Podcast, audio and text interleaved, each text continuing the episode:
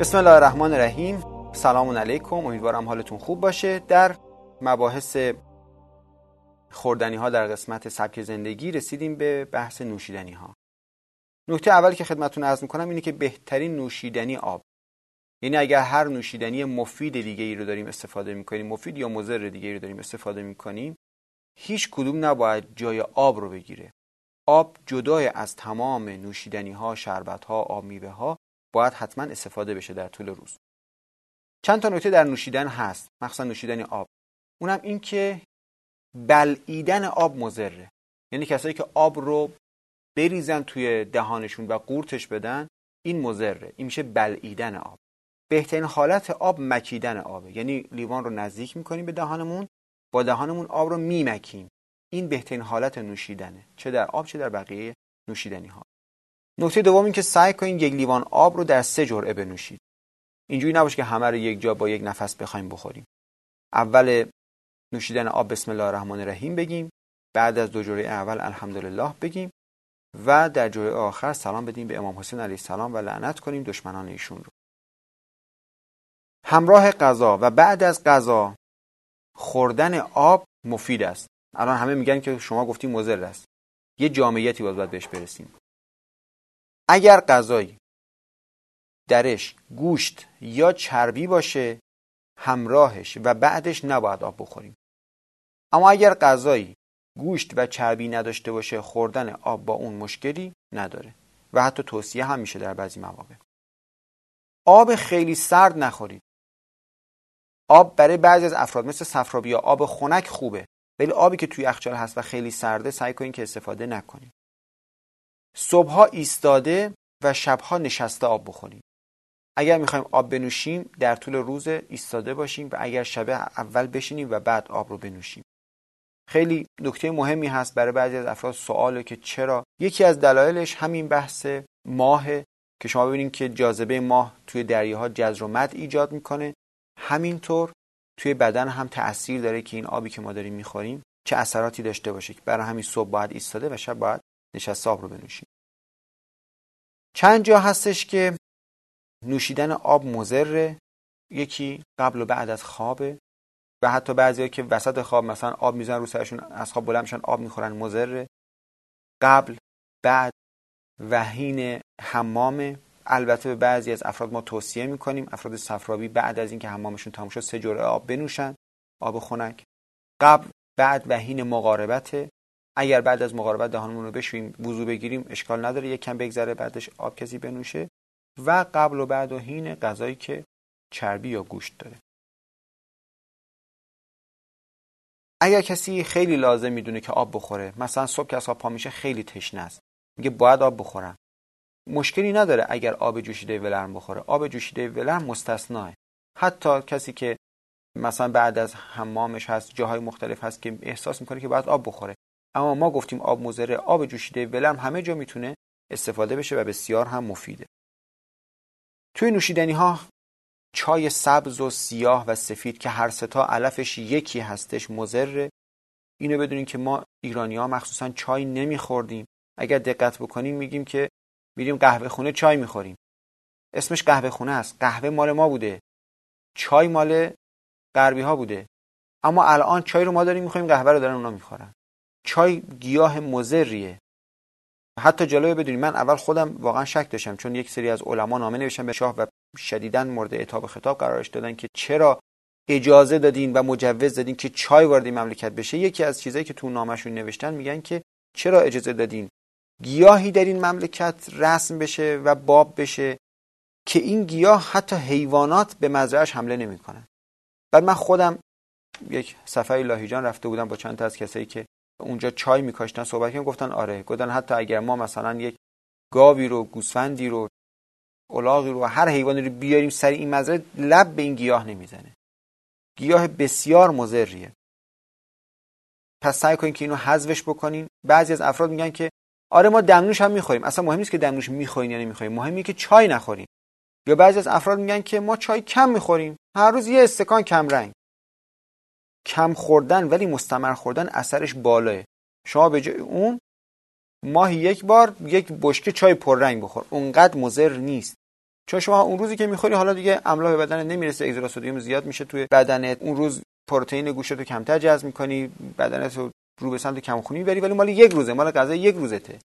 اما اگه شما مستمرا هر روز خوردی خب هیچ روز نمی‌ذاری اون املاح به بدنت برسه. خیلی مشکل واسه کلیت و جای دیگه ایجاد می‌کنی. خوردن قهوه اگر به صورت مستمر باشه مضره. اما اگر به این صورت باشه که مثلا هفته یه بار نهایتا هفته دو بار اونم بدون شکر با شکر سرخ زنه با شکر سرخ هم خوشمزه میشه. با شکر سرخ استفاده بکنین مانعی نداره. اما بهتره که همراه چیزایی که کلسیومش بالایی نخورین مثل مثلا شیر. اگر یک کم حالا مثلا پودر شیر تو شیختین اشکال نداره ولی سعی کنین که زیاد استفاده نشه. کافی میکس ها نوشابه ها اون دوغایی که توش ماده نگهدارنده داره یعنی وقتی میذارینش کنار این دوغ ترش نمیشه. یعنی لبنیات مثل مثلا ماست و دوغ اگر بذارین کنار باید ترش بشه. اگر می‌بینین ترش نمیشه توش مواد نگهدارنده داره. این جور دوغ ها نوشیدنی صنعتی چیزایی که به اسم آب میوه است ولی خب توش خیلی چیزای دیگه هم هست اینجور نوشیدنی ها کلا توصیه نمیشه. سعی کنید که از این نوشیدنی ها دوری کنید پس نوشیدنی های مضر شد. چای سیاه و سبز و سفید قهوه مستمر کافی میکس ها نوشابه دوغی که در اثر ماندن ترش نمیشه گازدار نمیشه و نوشیدنی های صنعتی مثل آب میوه صنعتی و شربت های صنعتی که توی مغازه هستش. چند تا نوشیدنی مفیدم خدمتتون عرض بکنم. اول آب و آب جوشیده ولرم مخصوصا باز آب جوشیده ولرم آب جوشیده ولرم این نیستش که خیلی جوشیده باشه ها. باید آب تازه باشه یعنی آبی که توی کتری هی میمونه سرش آب بریزیم خوب نیست. باید آب قبلی تخلیه بشه دوباره توی کتری آب بشه. به محضی که قل زد چند ثانیه که جوشی سی ثانیه تا یک دقیقه که جوشی زیرشو باید خاموش کنیم. ولرم که شد اون آب استفاده بکنیم این بهترین آبه. توی دمنوش ها دمنوش به خیلی خوبه به همه افراد توصیه میشه این یک میوه است. و لذا اثر خاصی نداره که ما بگیم برای بعضی خوبه برای بعضی بده. فقط ممکنه برای افرادی که سردی معده داشته باشن اگر باشه کم خالی استفاده بکنن موجب نفخ بشه که اینجور افراد می‌تونن دمنوش به رو با یه چیزی گرم مثل نعنا مثل پونه مثل گل محمدی اینجور دمنوشا قاطی بکنن بهشون رو که دیگه موجب نفخ هم نشه. گل اروانه و کاکوتی خیلی خوبه. گل اروانه همون گل بادرنج بوی است. خیلی از افراد خود بادرنج بوی دم می‌کنن. اصلا مزه خوبی هم نداره. بهتر اینه که گلش رو استفاده بکنن. شربت سرکنگبینی یعنی شربتی که با ترکیب سرکه انگور و اصل درست شده باشه. سکنجبینای تو بازار اصلا توصیه نمیشه چون اونا اصلا سرکنگبین نیستش. سرکنگبین معربش یعنی به عربی باید بشه سرکنجبین.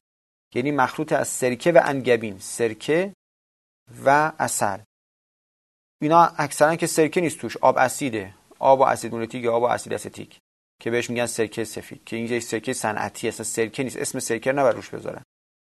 ضمن که انگبین که توش نیست اصلا که توش نیست حتی شیره توش نیست. آخه باز ما یک سرکه شیره داریم توی طب سنتی که ترکیب مثلا فصل سرکه انگور با شیره انگوره با شیره توته با شیره خرمه. اون مثلا سرکه شیره. حتی با سرکه شکر هم نیست که باز ما مثلا سرکه انگور رو با شکر سرخ قاطی بکنیم. اون هم نیست. چون شکرش هم شکر نیست. شکرش هم شکر سفیده که اون هم مضره. سکنجبین بازاری رو استفاده نکنید. اما سرکنگبین یعنی سرکه و انگبین اگه خودتون مخلوط کنید از جای مطمئن خریداری بکنید خیلی مفیده. مخصوصا در فصول گرم. بذرهای شربتی خیلی خوبه. مثل اسفرزه مثل بالنگو مثل خاکشی. بذرهایی که میریزیم توی شربت ها و استفاده می‌کنیم. که حتی بعضیش میگن تخم ریز تخم شربتی درشت کمو بالنگو و فرنجمشکه دوغهای خانگی هم خیلی خوب و مفیده. البته جدا از غذا. یعنی دوغ رو خوب نیستش که با غذا استفاده بکنید جدا از غذا مخصوصا نیم ساعت یک ساعت قبل از غذا خیلی خوبه برای هضم غذاتون هم کمک می‌کنه. بحث نوشیدنی ها تموم شد. بحث تنقلات و چاشت ها رو خدمتتون عرض بکنم.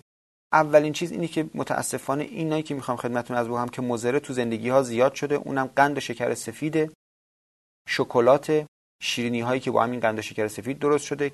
کیک های قنادی که با پودر خامه و مواد مضر تهیه میشه لواشک های کارخانه ای که معمولا اینها رو برمیدارن خرما رو گوشت خرما رو برمیدارن با یکم کنسانتره اون میوه یا مثلا طعم اون میوه و اسید قاطی می‌کنن میشه لواشک. خیلی مضره. یا تنقلات صنعتی دیگه مثل چیپس و پفک و فراورده هایی که از ذرت و اینها درست میشه. اینا همه مضرن.